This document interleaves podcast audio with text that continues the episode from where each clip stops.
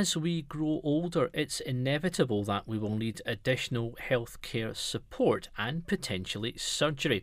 However, as pressure mounts on the NHS, more and more of us are waiting too long for operations, and a rising number of medical procedures are no longer available to us on the NHS.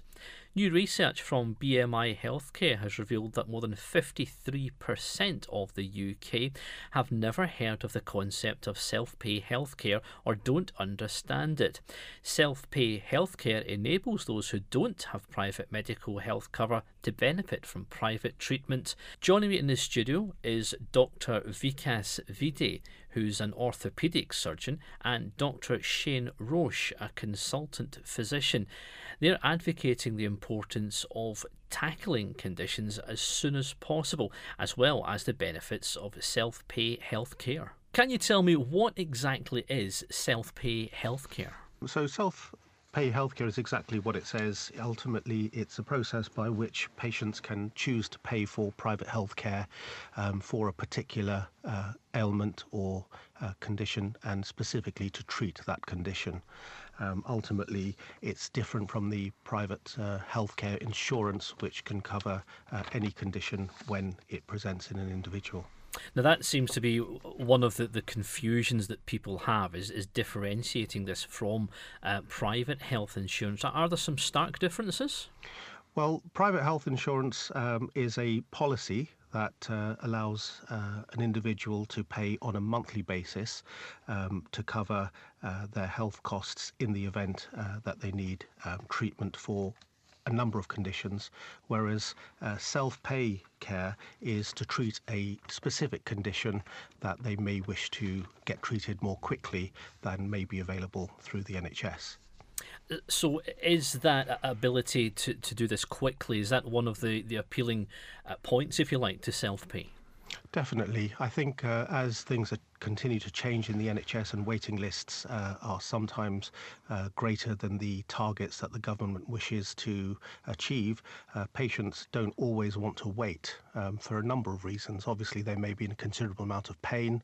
Um, that gives them um, a lot of uh, physical symptoms. Um, also, they may have pressures upon them um, from a financial point of view. They may not be able to go to work if they've got a painful hip or a painful knee, and they want to get themselves better. They also want to return to their normal quality of life, and many patients now aren't willing to wait uh, longer times um, in order to return to normal activities. Now we are we are aware of, the financial pressures on the NHS, so uh, that that's surely not the only reason that, that people are perhaps having to wait longer for treatment. Well, I think we're living longer. We can't do much about the fact that we're living in an aging population, so the the pressure is ever increasing on the NHS. Um, there are a lot more of us out there, so that creates longer waiting lists and waiting times. Um, I think that you know there are certain conditions where the waiting lists are longer than others. You know, in fairness to the NHS, there's quite a lot of few uh, conditions where the waiting lists meet their targets, but uh, problems with cataracts and uh, arthritic knees and hips, and even things like mental mental illness. I have quite a few patients who self-pay who come to see me who have got may have a diagnosis of dementia where the families are not keen on waiting for months before they get an opinion and that weight must have a, a real negative effect on the, the, the, patient themselves, probably not just physically either. Yeah, mental illness uh, and and the sort of the physical illness and the effect it has on your mental illness is is always a, an issue. So the longer you have to wait, the more you're in pain. You know, it leads to things like depression and you know further ill health. So I think the earlier patients are seen, the better, and that's why quite a few patients now do self-pay. Even patients who used to be insured in the past who have are older who can't afford their insurance, they save their money and they, they self-pay when they need to. Which procedures then are typically restricted on the NHS? So um, I think it's difficult to say that these procedures are restricted, but the criteria that the patients need to meet in order to receive treatment is becoming uh, more and more uh, stringent. So patients who have osteoarthritis of their hip and knee need to have tried and um, uh, tried many other treatments before surgeries um, made uh, available to them and before they are eligible for referral from primary to secondary care. Um, cataracts as well. Um, I think patients nowadays have to be um, visually uh, affected more so than previously before they're enabled, they're allowed to have cataracts, etc. Uh, varicose veins, um, hernia treatment. Uh, many um, clinical care commissioning groups are limiting um, treatment for these sorts of conditions as well. So all of these have a significant impact on an individual. If you imagine you're in significant pain and can't walk properly um, due to pain in your hip or knee, then quality of life is significantly affected, and that has a knock-on effect to everyday activities, um, which causes psychological stress as well as, as, well as physical disability. And uh, patients are, are now not willing to wait as long as they used to be able to, used to be willing to wait. Interesting, you mentioned cataracts. I was going to just ask about um, stricter criteria in many of these these procedures, and cataract is one of those. But it almost has to get even more serious than it is before it's actually treated.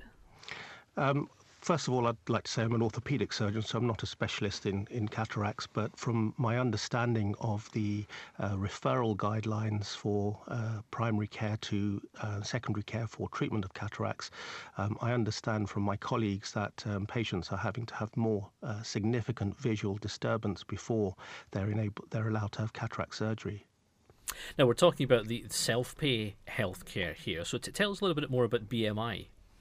So BMI is one of the largest uh, private health organisations in the country, um, and uh, they have uh, many private uh, hospitals all over the country uh, where there is an array of consultants of varying specialities, uh, all uh, highly qualified.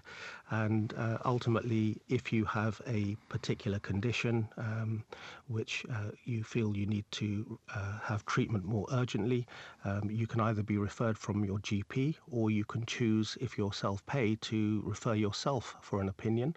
Um, and you can see a specialist um, often within 24 hours um, or a specialist of your choice if you're willing to wait a few days for an appointment. It's much, much quicker than being seen on the NHS. And as a result, you can uh, receive more speedy and accurate treatment. Um, uh, than uh, may be the case um, if you have to wait a little longer on the NHS. And can anyone take advantage of this? Absolutely. Um, it's a self funding uh, uh, process, so if you're willing to uh, meet the financial costs, then of course anyone is eligible. And the, the costs are, can be spread out over a year, so you don't have to necessarily put your money up front. You can pay over 12 months or come to an agreement, so it eases the burden. And if people would like more information, where's the best place for them to go?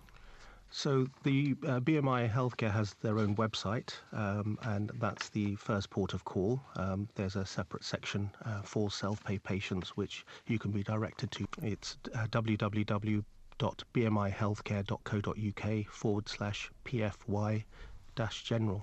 Mr. Vikas Vidi and Dr. Shane Roche, thank you both for speaking with us on RNIB Connect Radio. Thanks Thank very, you very much. much.